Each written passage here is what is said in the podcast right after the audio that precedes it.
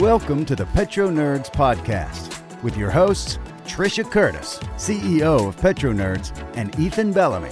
This show combines upstream and midstream expertise in a Rocky Mountain showdown, brought to you by Digital Wildcatters. Hello, and welcome to the 18th Petro Nerds Podcast. Today is Thursday, June 3rd, 2021, and I am back with my co host, Ethan Bellamy, in my kitchen. Nice to see you again, Trisha Jean Curtis. Oh, dropping the middle name. Oh no. um, yes, Trisha J Coffee on Twitter. Nice to see you as well. So we have a jam-packed agenda today, loaded for you. I was in DC last week, so many, many things happened in the oil and energy space, um, and Ethan and I are going to dive into it. We're going to talk about uh, the this forum I was just at with my former employer, the Energy Policy Research Foundation, who just did an event on natural gas literally this morning, so I'm running off a lot of coffee and not a lot of sleep. And, um, and we're going to talk about some of the things that the Biden administration has done with their executive orders and um, the things that, that correlates pretty well to what's going on with the Exxon board and the activism as well. We're also going to touch on Dakota Access Pipeline and obviously OPEC and oil prices and everything happening. So jam-packed agenda. We're going to jump right in it. Ethan. Yes, and we should benchmark the discussion by saying that uh, we just had a big oil draw, but we had a big products build, and July WTI is trading at 60, 68 and 30 cents. I saw it hit 69. Is it? It did, yeah. yeah. But it came back because the products build was too big. Yes. But that is a compelling price for everybody on this podcast who's probably a net long listener, is my guess. It's a really compelling price, and I think it's also, I, you know, I was explaining to clients this week and working on some presentations. And I, I basically said, look, we have a very bi- dual bifurcated world that I think has been developed really coherent, really only probably in the last few weeks have I think folks got really excited about the um, this big bull run up in oil prices. And this is obviously in tandem with with that other aspects of inflation, but you've got everybody going green and going crazy on ESG and everything. At the same time, you have oil prices running up, and you are starting to hear folks pivot back into oil and gas. Dan Pickering mentioned this on on the clubhouse event with Chuck Yates, where he was he actually called out Chuck for saying, "Hey, this is different," and he was saying, "Look, we're actually starting to see just in the last couple months people pivoting back into oil and gas." We are seeing guys on Bloomberg, JP Morgan guys, everybody basically advising their clients to get back into oil as a hedge against inflation. And that's just a little piece of it, but it's a reality. I mean, you can't have oil prices this high without people wanting to pivot back into it, especially in light of having everything else that's also inflating. Yeah. So, two aspects of the inflationary story. The first is the macro monetary policy with so much money being printed lately. So, that is obviously inflation inflationary on a, on a, on a large scale. Every specific market has its different supply and demand fundament, fundamentals. The oil dynamics are very constructive on a fundamental basis right now as we see the recovery underway. Um, but there is that sort of Damocles of OPEC and what their policy is going to be hanging over the market. So we talked a lot in the past about what they're trying to do to prevent demand destruction, but also to take advantage of potentially selling security prices at selling securities at, at Saudi Aramco. So the Saudis want to sell some securities and you think that that may have some influence on how they don't necessarily flood the market in the near term to, to suppress prices. Well, yeah, I mean, I think so. OPEC had their meeting, so we had the meeting, and and really, this is what sort of sold the market into like this, uh, you know, everybody going crazy. So everybody getting really, really excited about oil prices, and and I wouldn't say people like flooding back in, but last week, obviously, when I was in DC, you had the whole debacle with Exxon and Chevron and Shell, which we'll get into. And then um, people were waiting to see what's happening with OPEC, and now it's like oil prices are great and it's going to the moon. Um, so the Saudis, though, basically said, I mean, they. they uh, commented on the IEA report, which was pretty funny because they were basically saying it was it was in la la land. So the IEA report on net zero 2050. So they called that out, saying it was BS essentially. And, and the Russian oil minister said if you did that, it will go to two hundred dollars a barrel. Yeah, I mean, they so. basically just said you're you're helping us essentially. So I mean, they. To be fair, I mean they shouldn't really be giving it the cre- they shouldn't really be giving it the credibility that other folks are giving it because it was a thought exercise. Even though Fatih Birol has now said he's now said that it's one of his best and most important works that he's done. And so I we'll, we'll we can come back to that, but I think there's a lot of problems with that in general. Like, wh- what's the agenda of that report? Really, of that report today at this EPRINC event, they talked about it as well. Of like, hey, this has got everybody in a tizzy. So in tandem with oil prices going crazy, you have that report which says oil prices would be 37 WTI in 2021, which it's 2021. So, and it's not 37 WTI, it's nearly 70. So, I mean, we're just having two different worlds. But back to OPEC and the Saudis, I think, you know, the Saudis have a basically said, we're not going to do anything more. So they didn't change anything. They just said, we're going to add these barrels back to the market, these 2 million barrels a day that we said we were going to bring back, which was their million barrels a day that they had done the, the, the cut in January and February. And then they've kept that. So we mentioned in I think in our last podcast that Saudi production as of April was like 8.1 million barrels a day and change, and that overall uh, OPEC production in April, as of the last OPEC report, is about 25 million barrels per day, and they were benefited a little bit by some slipping in Venezuela. Um, so they're saying we're gonna over May, June, and July, you will see basically two million barrels a day brought back on. And so obviously over the course of May, we've seen it. We'll have to see what happens in June and July. But I want to caution folks: we haven't seen the barrels actually. You know, we haven't seen the July barrels, so that those additions that have to be on there, they, they have to actually come onto the market. And I do think the I think the fundamentals are positive and that they are getting absorbed. I mean, everything going on with India, and India was not in full lockdown. I mean, their mobility indices have come down significantly. We saw that in IEA's monthly report. But I mean, we and we EIA revised India demand by 400,000 barrels per day, but it wasn't. It didn't create the whole market because we have enough momentum, especially in the U.S. I mean, U.S. demand is just ratcheting up, crushing it. We're basically at pre-COVID. We're like 2019 level. We're 20 million barrels a day demand, which is fascinating because our changes in behavior we've offset in a lot of ways. Like we're driving more in different ways. We're not driving to work but you're driving you're driving in the middle of the day to do different stuff with your kids. Aren't you you're coming over here like all kinds of different behavior changes that a lot of people are doing and we're flying a lot domestically. And so we're still off on jet fuel demand but we've recovered pretty well given that we haven't actually opened to the international market which means we probably will see and this gets the goldman sachs jeff Currie saying you know we're going to see 80 this summer that when it, things do really open and Europe is open by you know summer and fall, that then we'll have a supply shortage. But that's all based upon OPEC bringing two OPEC Plus bringing these two million barrels a day back, but then not doing anything. And they didn't say we're 100% not going to do anything. They left it open on purpose. Intentionally, they left it open because they're doing a monthly guide. They meet every month and they do this. And so, you know, next month, if it if it looks bad, you know, they could bring less crude back to the market, you know, or something they could even make it tighter. But there's an incentive for the Saudis to keep prices inflated. So technically speaking, according to Goldman Sachs, and you can tell me if you agree with these numbers, but technically speaking, according to Goldman Sachs, we have, you know, we'll be at 100 million barrels a day demand before the end of the year, and that we will be shy by a couple million barrels a day. And so we'll be short, the market will be short, and that's where prices prices will spike before and will continue to spike. So that means that 100 million barrels a day is just pre-COVID levels. That just means we're getting back to normal. Um, and maybe if we go above that, that's that's great. That's we're increasing demand, but that's pre-COVID levels. So it means that somebody's holding barrels back. Obviously, the 2 million barrels a day from the US that we're at 11, I assume will be a little higher. OPEC and IEA both think that we're going to decline this year. I think they're very wrong about that. I don't think US production is going to decline 100, 200,000 barrels a day this year. But that means that OPEC's holding these barrels back.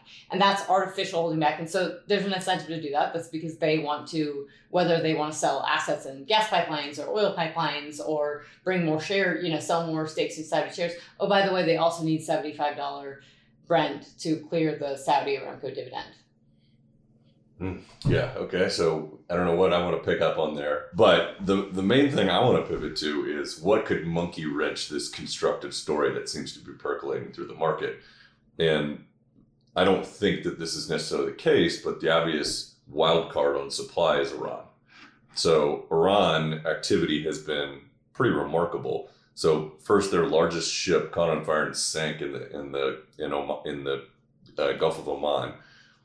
Their the state-owned refinery 20k outside of uh, Tehran caught on fire, and then that was the same day, Wednesday this week. And then we have the the JCPOA meeting, which is you know most of the superpowers and nuclear armed countries that are talking about the Iranian uh, uranium enrichment program you know that's on, on a week long break and then we have the iranian election coming up So I sarcastic. Well, most of the things I read on Twitter are sarcastic, but to, to be fair, but I posted, "What is the theoretical production limit of Iran, and how much would it cost them in terms of capex to get there, and how fast could they do it? And please denominate your answers in what you want." I saw that. Yeah. Okay. So I didn't follow all the so- responses. yeah. So the question really is, you know, how fast and how quickly and how feasible is it for the Iranians to add two, three million barrels a day production? I think it's um so one I think it's way more feasible to add a million barrels a day, which is really what we're talking about than most people realize. So there's there's a few things I've noticed in the market, and that's like this is again you you.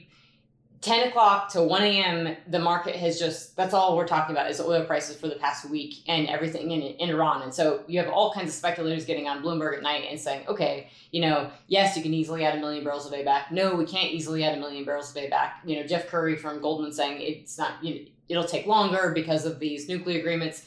It they're already part of this is that we have some opaqueness in the market. I mean, we, we don't have a lot of clarity exactly. Like we revise our numbers for supply and demand two years back. So right now we think we know what fundamentals are. We think we know supply. We think we know demand. We don't know actually exactly. We know U.S. supply and demand really well because we have a really transparent and clear market. We don't actually have that globally. It's a little bit more murky. So the Iran thing I think does cloud it because I've heard a lot of folks saying, you know, Iran's only producing they're they're producing less than what their OPEC numbers actually show that they're producing, which is about two million barrels per day. We know they're producing at least, and they say they're not exporting anything. We know they're exporting almost a million barrels a day to China right now. Like we know that that that is absolutely given. That's been confirmed by a number of different sources, and yet you have analysts and folks doing doing their oil price numbers, assuming that that Iran isn't exporting. They're already exporting. So it's kind of barrels that are i mean because they're going directly to china i don't know if they're getting you know assessed in the market appropriately. So it's a positive thing overall that the market's handling those and china's getting those. China could just be stockpiling them though. So that it's a little bit more murky there. But we know they're expert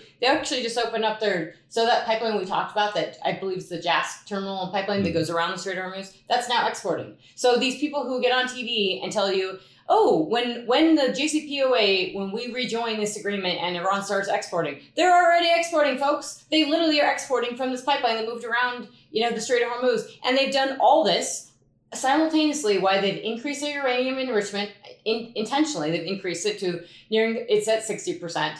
They um, the IEA, the International Atomic Energy Agency, just did their review and basically, obviously, shocker, um, they had some questions about what they were doing and they didn't really, it didn't really work out. That's why we have not hit a an agreement or deal. And Iran is saying we're every week you hear them saying, "Oh, we're getting really close." Rouhani keeps saying we're getting really close. Well, they have an election this basically. I think it's June sixteenth.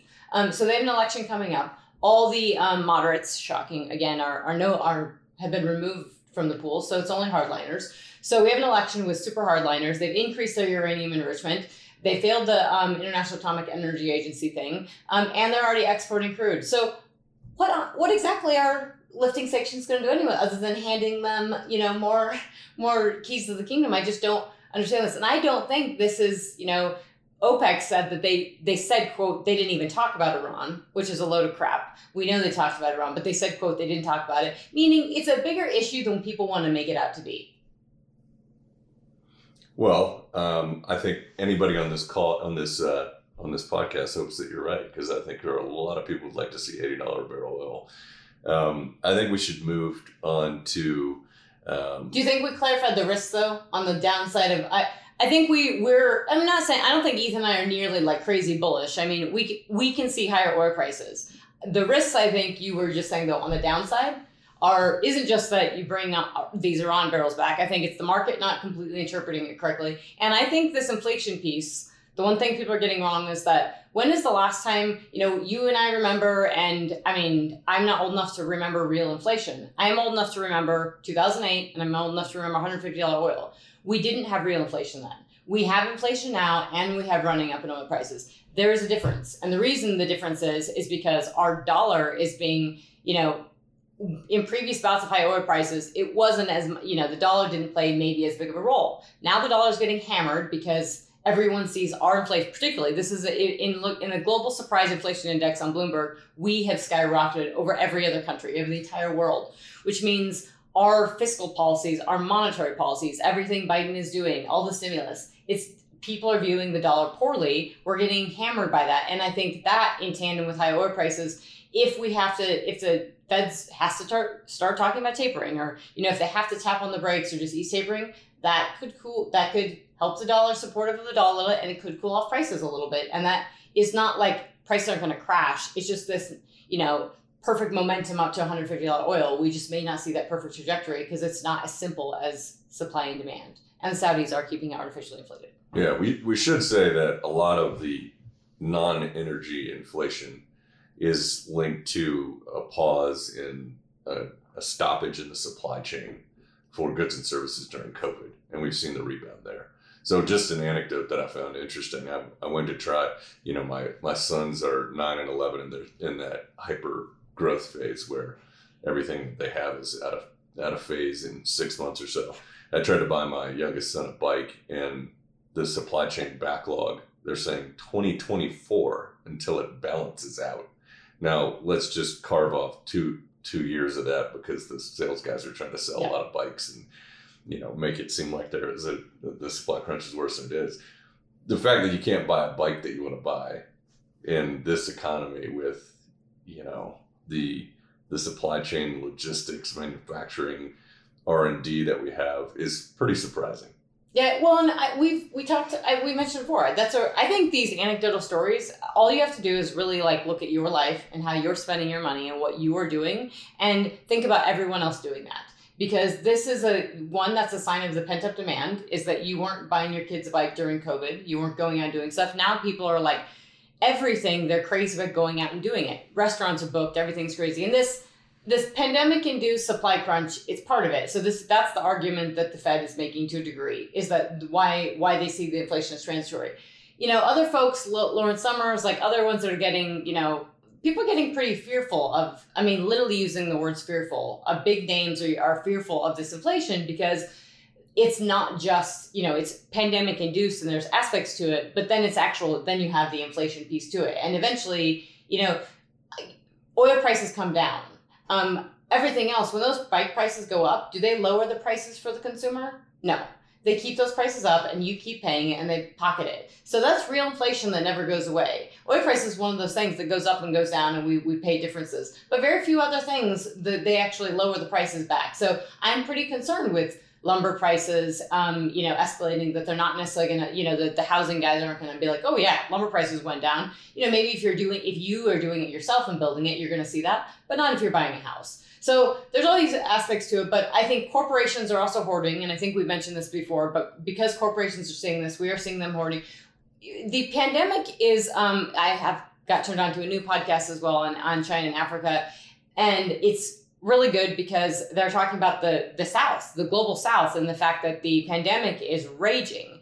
And you know we don't feel it right now. We're, we're fully vaccinated and we're going out we're doing everything. Um, and in the global south i mean in vietnam it's a mess right now. You know they're in full lockdown. Um, india is not you know it's it's getting better. They went from 350000 cases a day to 270000 cases a day. It's declining. But now they have this um, really awful um, fungal infection that is common in India, but it's not common for everyone. But now, because of the steroids that they've given all these patients, it's rampant. And so people are losing their, literally losing their sight and losing their eyes to save them. And it's a huge problem. So, all kinds of things in India. And India was a big problem of the supply chain, perfect example of the supply chain crunch for the vaccines itself because all these countries were supposed to get the vaccine supplied by India.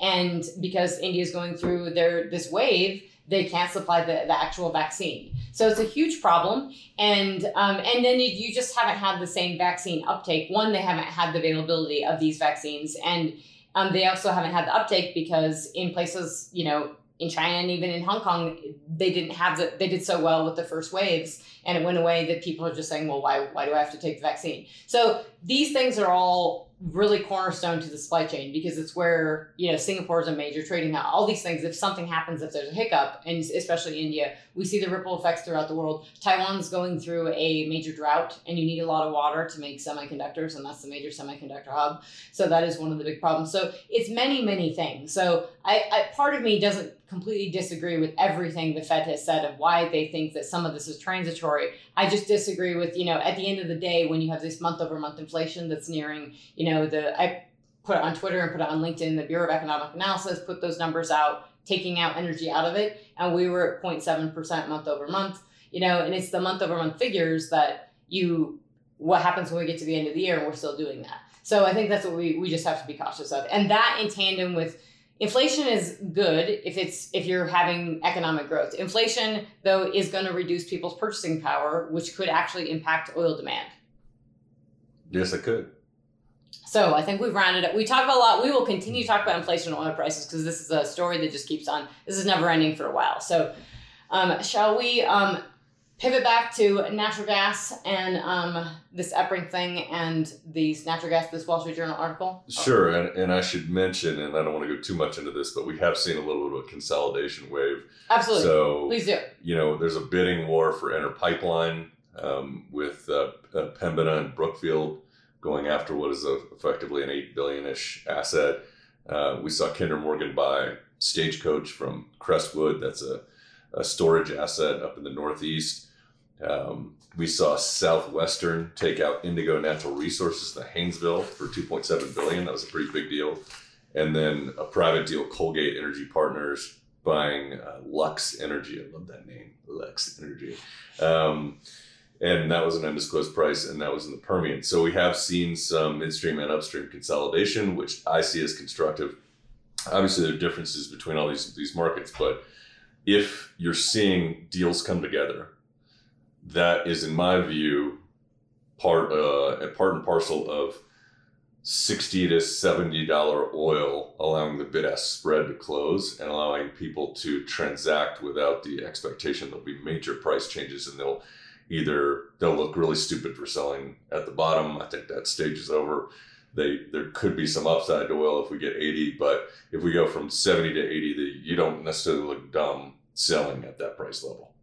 Uh, you know, I do agree with you, Ethan. I Wow. actually agree with you. I um lots of caveats to that because it makes me think about the um the stuff that happened with the Exxon board because I do think now that you know there should be an incentive for folks to actually even if if you're not even if you're not hearing companies talking about going private in their boardrooms i guarantee you somebody has brought it up if you are not think if you're public and you're dec- a small enough company if you're not thinking about going private you're out of your mind you should at least be having the conversation to figure out how to do it now that being said apparently the uh, administration is going back after sage grouse so that might not help you if you're private anyway because the sage grouse might be listed as an endangered species but that's for another time Yeah, but uh, but I should also point out that everywhere you look, regu- regulation is becoming more challenging.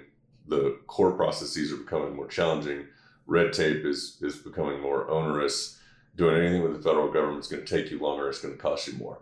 So what that does is it makes it better to be bigger. Yep. And Yep. in, in instigates consolidation because you need your own internal resources and balance sheet to navigate some of these issues. And we saw that that uh, interesting merger in Colorado of uh, Bonanza Creek t- turning into Civitas. Mhm. So base, yeah, with extraction. So basin consolidation in order to deal with these regulatory agencies, I think makes a lot of sense because you need a bunch of expertise and spreading that out over a bigger asset base makes a lot of sense. I think on paper it sound from from that side, I think it sounds good, and in theory that's how it should work. Um, but if if this stuff with the activist pressure and actually the the executive order that the that the administration has just passed um, on the financial side with climate change, that stuff could pressure it. So I think this consolidation piece, you know, the trajectory of consolidation, especially with oil prices, are a huge part of this. I mean, oil prices at these levels, everybody wants. All of a sudden, people want to buy in, and I know because my phone's ringing off the hook, and I know from clients and and people that ever you're talking to, if you're talking to anyone in the space. It, it wasn't hot to go buy you know production now everybody wants it you can't you know you have 80 different buyers so oil prices are high and it I think someone last night I heard on TV said, um, it wasn't referring to oil, but was just referring to the economy and said it's boom and bust. And this is, and we always forget the bust. And I used to always say this in presentations because I grew up around the oil and gas business is that it's a boom and bust business. Um, the booms are great and the busts are really, really hard. And we're booming right now. And folks have already, I didn't say they've forgotten, but we were at minus 37 last April. So they're forgetting quickly. So this booming and this consolidation, I think, is positive in that it's a lot of it's net. It should have happened before. I don't know if the Cimarex Cabot thing, you know, makes complete sense to me. I I, I need to dive into. It. I mean, I think from their standpoint, it's probably. I actually haven't listened to the call, but I think it's you know we're adding this additional diversity. I think the gas side, in terms of the Marcellus pivoting in Haynesville, that makes total sense you know, that's giving exposure to Haynesville and ex- Haynesville getting, becoming a little more public. Haynesville's on private land, or most Haynesville's relatively private. Um, so that make that stuff makes sense to me. But you know, I listened to this this EPRINC um, event opened up with the with actually someone with the administration with the Office of Fossil. It's the Office of Fossil Energy. Um, oh yeah, Office Chief of Staff of Fossil Energy. Um, it's Dr. Um, Talati, and she opened up with just, you know, a, a wide, it wasn't, she didn't say anything specific or super, super concrete, but she was basically just saying, yes, we're doing fossil energy and we're going to have to get greener and cleaner and all this stuff. It didn't sound to me like we're embracing oil and gas by any stretch of the imagination. So I just think that the pressures from, well, basically it's going to be no flaring at all. So there's zero flaring, which you know, we were moving that direction anyway, and all about methane and capturing. But I think the problem is it's always the goals out here. So come achieve it. So the industry is going to do that anyway. But then I want to know what's next. It's like, okay, well, you hit it, and now we're really going to go after you. And I just think that that's that's not, um, you know, even if the Office of Fossil Energy, which I believe they're changing their name to Fossil and Carbon, um, and hmm. so that's a or carbon capture or something. So that, that's being changed. But the point is, is that you know, these goals are increasingly being changed. And I think that plays a role, um, all this plays a role in that consolidation, whether or not that helps or hurts. And from Exxon's standpoint, I don't think it's helping them. So I should disclose that we own. So do you want to go into Exxon or do you want to talk about natural gas some more? I think we should. Um, I think we should talk about natural gas a little bit more. Okay. I think we should pivot that because I so the, this piece on you know the Energy Policy Research Foundation along with the um the joint it was the uh it was the Global Gas Center did a joint webinar. It was actually really a lot of speakers. We only spoke for like seven minutes, but it was a lot of information and the takeaway was pretty in that it was a good uh, group of different individuals um, and with various backgrounds. And I would say that these are folks that I've worked with in the industry for a long time. And I mean, folks that have been briefing major oil companies. Avance Andre is one of them, you know, that have a great amount of experience in this business. And they are, frankly, beyond like kind of alarmed at the stuff with like Exxon with the activism on the boards um, and just the movement of the ESG movement. And not alarmed in that we didn't see it coming, we don't know what ESG is, like this all makes sense. It's the role that it's playing and how it can distort markets. And I'm particularly, I mean, I, I'm very concerned at the the executive orders that have been issued on the financial side um, in tandem with this. But I just my presentation was essentially on what you know what U.S. oil or what gas product production is and what are sort of the risks and vulnerabilities um, with federal leasing bans and things like that, and what's the trajectory of it. But I uh, one of the biggest takeaways for me was a gentleman by Mr. Paul Tice, who's uh, an adjunct professor at the Stern School of Business, and you know he did have his he works in the investment space really closely, and so when he was talking particularly about um, ESG um, and really emphasizing that a lot of it's the E now, obviously the environmental. And that's what I've been explaining to clients as well is that social and governance, I would say, have, I think personally, have taken a little bit of a backseat because if it was on the governance side, then we would be going after mining companies and solar companies and stuff in John. So it seems to be much more about the environmental stuff. And that that piece is so conflated because that's what, assuming what the public wants you know so this environmental piece is everything. There was another guy that was the chief sustainability officer that was on there and he was just explaining that how amazing his life has been how many parties he's getting invited to since he's had a new title of chief sustainability officer. And i mean so the fact that that's a reality that people like want to talk to you more and they're doing that i mean that's i'm not i'm not poo-pooing this. I'm just saying like that's this is a trend. This is this is a hy- hyperbole this is um you know this is a boom this is no different than anything else people are so intoxicated um, with this green movement and there's so much and we still have this massive easy money and i you, so much, so much easy money. And so you have these two things. I don't think without the Biden administration, you wouldn't have had the catalyst of, of what we, we're seeing right now. I don't think you would have necessarily the Exxon board moves had the Biden administration not won and done, I mean, very clearly everything they've done on, on you know, on climate. And every time I think that the administration is maybe, and a little bit, we'll come to the DAPL thing. We'll talk about DAPL, but you know, every time when I think, you know, maybe they're not as as against oil and gas as I think they might be, the, this administration. Then I go through the executive orders in the Federal Register and I pull them up and I read through them. And I'm you just have to read through them to to see it and to realize that you know you have you have more executive orders than any other president. He's Biden is basically on track to have um, double the executive orders of of Trump, Obama, um, and Bush Jr. in their first term. So he's on track to have over 100 executive orders before the end of the year, and five of them are related to climate change. And climate change is his pivotal, you know, focus of the, the entire, you know, of his entire administration. And so it's very, very concerning to me. And from a natural gas standpoint, I told all these folks, I said, look, if I was to bet everything, and I've said it on this podcast and I've said it a lot, if I was to bet everything I have, this house, you know, everything, I would bet go long on that gas because when all this falls apart and the things of this, and I mean this and as sincerely as I can to a lot of folks in the solar wind side, yes, a lot of it's going to work, a lot of renewables will work, but when the pieces of this of pushing too hard, too fast break, natural gas is what is going to be it's going to still be standing and it's still going to work and it's still going to help green you know and and help countries actually reduce their carbon emissions. And i think it's here to stay. Yeah and if you look at a country like india the number one energy problem is lack of energy followed secondly by people having to deal with indoor air pollution from from burning dung for example to heat and cook. And so the the there's almost this uh, let me co-opt some of their language this colonialist imperialist view of energy where it's hey you under resourced you know third world countries how dare you want to use the amount of energy we use in the cheapest form and fashion and the most reliable fashion that is available mm-hmm. to you it's it is very elitist davos man type stuff that rankles me a little bit and you know clearly if US LNG can support the growth of natural gas in India, for example, and allow them to have, you know, very low, lower carbon and much healthier air quality, that is a, a path that they should go down. And it sounds like they're going to go down that path.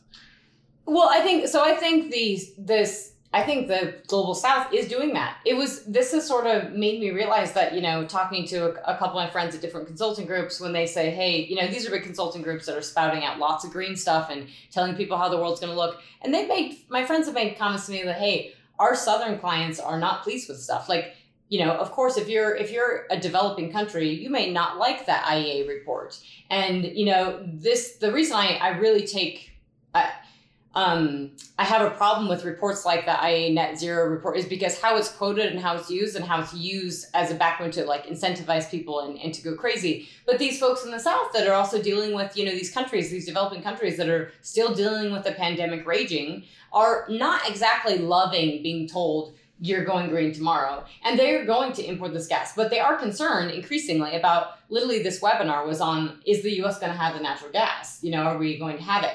And I do think it's interesting that my my former boss, eh, Lou Pugliaresi, had he he didn't get a response from the from the administration, but he said, "Look, we we're really excited to actually hear from someone from the administration because we have not heard anything." Okay, so we were talking about this EPRINC webinar in this forum and natural gas and in the South and the you know or the developing countries consuming this. I think there is a increasing concern by these countries of whether or not where does the US stand on, I mean, truthfully, where does the US stand on fossil fuels? If you're an outsider and you're looking at this, you know, the Biden administration has um, canceled Keystone XL, and, you know, that was largely symbolic, but they uh, basically um, went ahead on Nord Stream 2.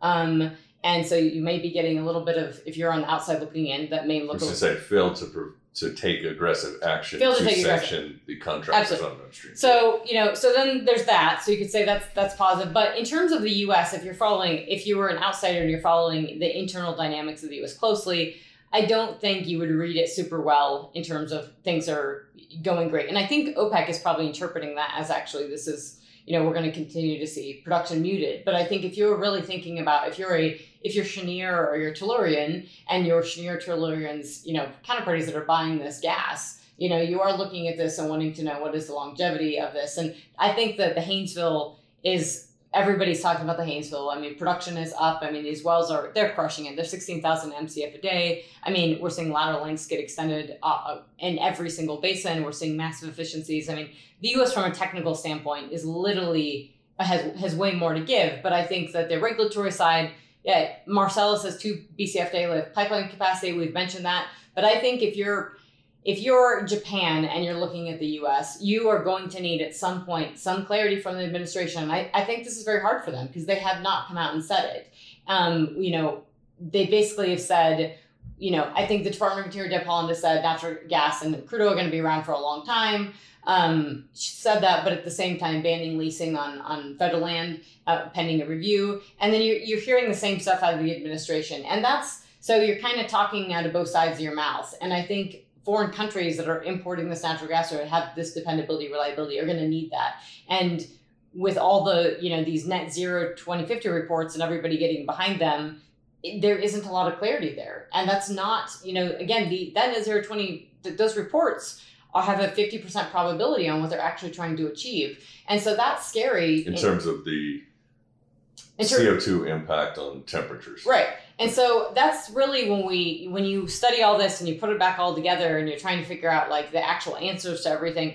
I think that that is meaning that there's not a lot of certainty, a lot of clarity on exactly what the administration is targeting. You know, obviously, um, the issue movement is anti-fossil fuels, and you know, and the the administration is very much um, you know pushing climate change. But to what extent they will, you know, push this into foreign policy um, is a big degree and that will impact liquefied natural gas. And i have some thoughts on that on this executive order which we i think we can we can roll into after we have to get this these banning of the can, can we talk about the banning of natural gas in homes or the wall street journal article? Uh, we have time for that. Let me just say first uh, in, in the interest of disclosure uh, we own exxonmobil and cheniere in our energy book at bp capital. So i just want to disclose we're long both those positions but for me, the the analogy looks like this. I did see on the EPRI EPRINC, EPRINC sorry, EPRINC presentation this morning. Uh, one of the presenters was talking about the limitation on infrastructure in the Northeast United States and how that will ultimately cap natural gas production there, which is is the case because you can't build another pipeline. I haven't gotten anyone to really agree with me on this, and it's probably just a, a, matter of cyclical timing. But I don't expect the FERC to ever certificate another U.S. LNG export project, and that therefore, in my mind, leads you to the conclusion that there is some embedded scarcity and option value in the existing FERC certificated LNG export projects, particularly with the ones that have the ability to switch between say Haynesville and Permian supplies. So we have seen a couple of deals that Tellurian got done recently uh, for contracts on their way to FID their facility Driftwood, and certainly Cheniere's in the driver's seat in terms of U.S. LNG. But it's it's interesting that that market for me is is interesting to me that that market is picking back up now in terms of the ability to contract and, and Tellurian just had an announcement today on their 10 year. Yeah. yeah, with Vitol. Yep. So, and, and those those marketing agreements are interesting, particularly in light of the fact that there's significant supply in Qatar, et cetera, right. globally. But I think it sets us up for a more bullish expectation on natural gas long term. So, with that said, you posted on LinkedIn about uh, an issue that's been on and off for a couple years, but is coming to a head now on the municip- the municipalities wanting to ban natural gas hookups. Some of this has been forced in the Northeast because there wasn't gas supply. What we're really talking about is the West Coast ish desire to ban new natural gas hookups for climate reasons. And chefs are up in arms. And some of the Midwestern states and those purplish states that have, you know, liberal cities and a, a red rural area, which is pretty much the case everywhere, are, are putting in place state bans on municipalities banning natural gas to prevent access to that energy. So I know you have some thoughts on this. So well, yeah, it was really fun. I think actually I didn't realize LinkedIn must have picked up my the, picked up the post and put it in their post because I have that. I mean, had like twenty five thousand, probably has like thirty thousand views like 225 people commented on it. The comments were fascinating, by the way, because this is a this Wall Street Journal article is battle brews over banning natural gas to home. So over the weekend, I was just it was pouring rain, so I was studying all weekend and working, and um and I came across this article and just thought, you know, this has been a timely issue. Robert Norton and I talked about it in the Texas Grid podcast that we had in I think episode six, where we talked about people wanting to put these bans in place and really it's just grown in terms of an issue that it's it's not going away. So you have these reds, you have these red states with governors that are red typically, and then you know or Republican led states, but then you have like Ethan said, you have these more liberal cities, and they've they some of them oppose just the concept hasn't passed necessarily. Multiple cities have said, okay, would like to ban natural gas hookups in in new builds. Now you know, on the face of it, that doesn't sound so bad, but it, it sounds to me like a little bit of greenwashing because what does it actually do in context? It makes people feel good because it's like, and you know, 10 new homes in, in downtown Denver won't have natural gas hookups. But you got to ask yourself, what does it actually accomplish? Because the grid itself, and we talk about this, but it's important to think about. And, uh, you know, I, I've, I think a lot about just you know the concept of, of why people are so torn on energy right now. But it is that you know so many of us have to we, we have to look at this and study it from a you know a, more of an engineering standpoint and it leads us to go a little bananas over this stuff because the grid is in denver is 30% coal you know we're getting roughly 30% of the power from coal roughly 20% from natural gas so when you to to go after the end user. So that's what the administration, what everyone's trying to do, is to go after the the consumption and well, the administration is actually going after supply, but this is saying change the consumer behavior, but the grid is still giving you is still supplied by coal and natural gas. So you're not changing anything. In fact, you're exacerbating and making it worse. And so by telling you know these new build homes, and by the way, in Denver, new builds go up in weeks. These are crappy. They call them stick and you know, it's stick and shit. You know, that's what they call them. That's what, that's what people called them like five years ago. But you can see these homes, these these uh, duplexes going up within weeks. I walk the dog around, and the house is built. You know, set up in a day, and it's built in two weeks. So tr- trust me, it's not a 200 year old brick home that's going to last forever. And I would wager that you know, so if that home is is needs to be completely no natural gas lined into it you know that's pulling all those new builds are pulling on the grid then pulling more than they would otherwise because natural gas does you know, if you're powering your water, my water heater is powered by natural gas. That went out this weekend, which was not fun because um, all the rain. But not the, the fault of natural. Not gas. the fault of natural gas. This was the fault of the, the water heater. Um, I won't say the brand of it. Um, but so you know, powering water heaters, powering your stoves, powering your fireplaces, um, and sometimes other appliances as well. And so it offsets it. And that and natural gas has a high higher BTU energy content. So it's your electricity. Basically, if you were to power your home with electricity, you know, purely electricity or heat, you need three times as much. So you're pulling more on the grid to heat your home. And this is Denver and places. This is it's when it gets cold in the winter, you will need heat, and when it's hot in the summer, you will want air conditioning. Some people may want to live without air conditioning. I am not one of them. So it, this is just a reality. And in these cities where, you know, you have temperate climates, this could work. You know, I'm not saying that in every instance this couldn't work and in test cases and, you know, maybe they can try it. But the reality is from the grid system, if you're thinking about doing this on a big scale, you will be pulling on the grid. And, but, and then by the way, you'll be plugging in more, you know, electric vehicles and stuff. And so you have all this demand on the grid and you haven't changed that grid. So you're pulling on coal and, and gas. You know, and I know the folks on the other side and the environmental side don't want to, you know, they're like, well, that's just not the argument. You know, we have to put one step in front of, you know, we, we have to start somewhere. And I understand that, that you want to start somewhere, but the responses to this in LinkedIn on these were people were like, well, I didn't even know natural gas. I didn't even know my stove was a climate change issue. Like I thought I could just cook on whatever I wanted to. And there was a lot of responses of people very much on the far environmental side saying, I, you're, this is, you know, we absolutely have to ban this. You know, that's, that has to be done tomorrow.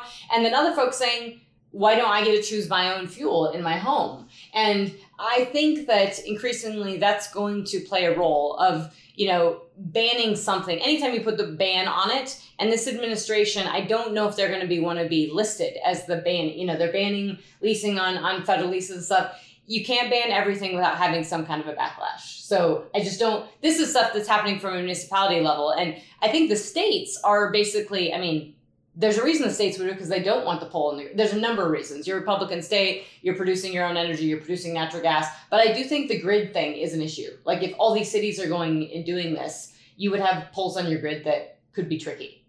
Yeah. So let's let's hypothesize a, a, a liberal city in a blue state ten years from now where everything is electrified, vehicles are going electrified. You've got basically grid costs accelerating because of the grid build out that's needed to support that. Energy prices are going up. So my my issue with this is that it's highly regressive. So most people listening to this podcast probably could afford a 20 or 30% increase in their electric prices. The, there's a whole segment of the population for which that is could be the difference between positive and negative monthly free cash flow we already have the low income heating and assistance program. And many years ago, uh, Gas Marketer in Denver wrote about how the shale boom and lowered costs actually did much more than this federal program for heating oil subsidies to make sure that the poorest uh, people in the United States did in the Northeast particularly did not freeze in the winter. And the shale boom obviously, you know, we destroyed natural gas prices, but the benefit of that to consumers was huge most of the policies we see in place are supply restrictive and restrictive against natural gas, and that's going to raise energy prices. Yeah, and I think you know it's not that if if this is what you somebody really feels and they believe, I respect your standpoint and where you're coming from on it. I disagree with how it's going to work out in practice, and truthfully, I disagree with how one city in one state banning natural gas hookups to new builds is going to have a a, a dent in the in the whole um, environmental footprint in terms of the actual CO2 emissions and therefore in the grand scheme of things, the actual, you know, the temperature change. I would love to it's know. the one starfish on right. this on the beach. Yeah, I mean, I just don't think, and I know that that's that's uh, more of a, you know, that's how people want the momentum and the changes and the shifts, and then if we all do it and everything. But but the reality is, is that you know it's it's not that you shouldn't do anything because you you can't worry you know china and india are doing their own thing but it is a it is a reality when because this starts getting this starts getting into the politics of how people live. And this starts getting into where it becomes a fight is that you're changing people you're wanting to change people's behaviors. And i just think about it in colorado. I mean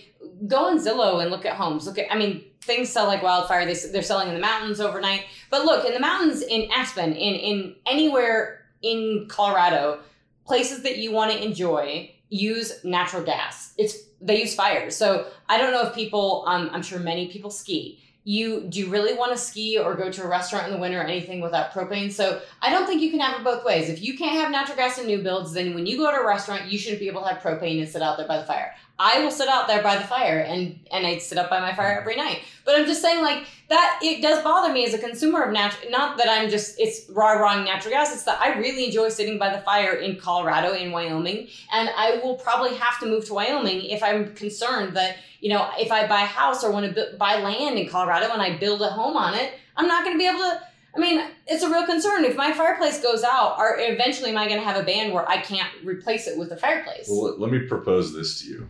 Um, I, I actually think what Civitas is doing with selling CO2 neutral gas makes a ton of sense. They can offset the carbon emissions that they sell to their customers more cheaply than we can switch over the entire energy system and, and bake in the use of an inferior energy delivery mechanism. So, what do you think about that? Well, that's a I think it's positive. It's the direction it needs to go. It's the direction it's going to go anyway. So just like carbon, you know, just like having carbon neutral barrels, the same thing for natural gas. And the cleaner it can be. In Colorado, we have some of the highest emission standards in the country. We actually have some of the air from an air quality standpoint from actual oil and gas development. Some of the highest. You, you I've been in London listening to the chief economist of the International Energy Agency citing you uh, Colorado production standards for on emissions. So, and this was like in 2016. So this is we we've been ahead of the curve from that standpoint. Um, so that's not a bad thing, right? That's a very good thing. Um, and I think it, it's going the right direction. And I, I sound like I'm I'm a little bit crazy on the natural gas thing, but it's it's the reality of like how intrinsic it is. And if you pull up the natural gas map of the U.S. of the pipelines, like you know how intrinsic and fabricated it is and you know one or two cities doing this and i say this because this article actually says major cities including san francisco seattle denver and new york have either enacted or proposed measures to ban or discourage the use of fossil fuel in new homes and buildings, two years after Berkeley, California passed the first such prohibition in the US in 2019. The bans, in turn, led Arizona, Texas, Oklahoma, Tennessee, Kansas, and Louisiana to enact laws outlining such municipal prohibitions in their states before they can spread.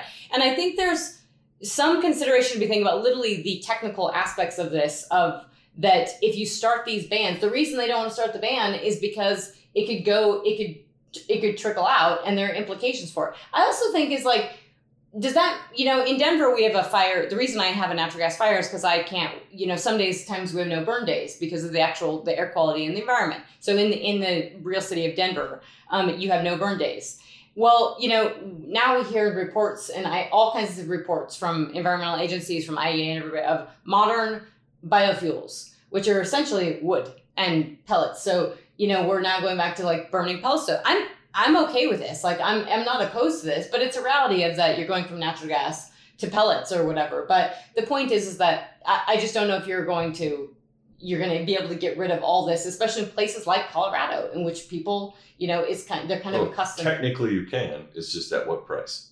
yes, technically you can. Technically, you can, but at what price? Does, yeah, Do the do the changes ultimately become cost prohibitive to the goods and services? Is very very inflationary. So we have reached a natural stopping point. We still have a lot to cover. we do. So episode 19 is going to be us talking about executive orders and engine number one. So I And think we're gonna- DAPL. and DAPL. So we'll we'll Yes. conclude here, and we'll come back to you with the exact same order of pretty Yeah. Uh, thank you guys so much for listening. We will see you shortly.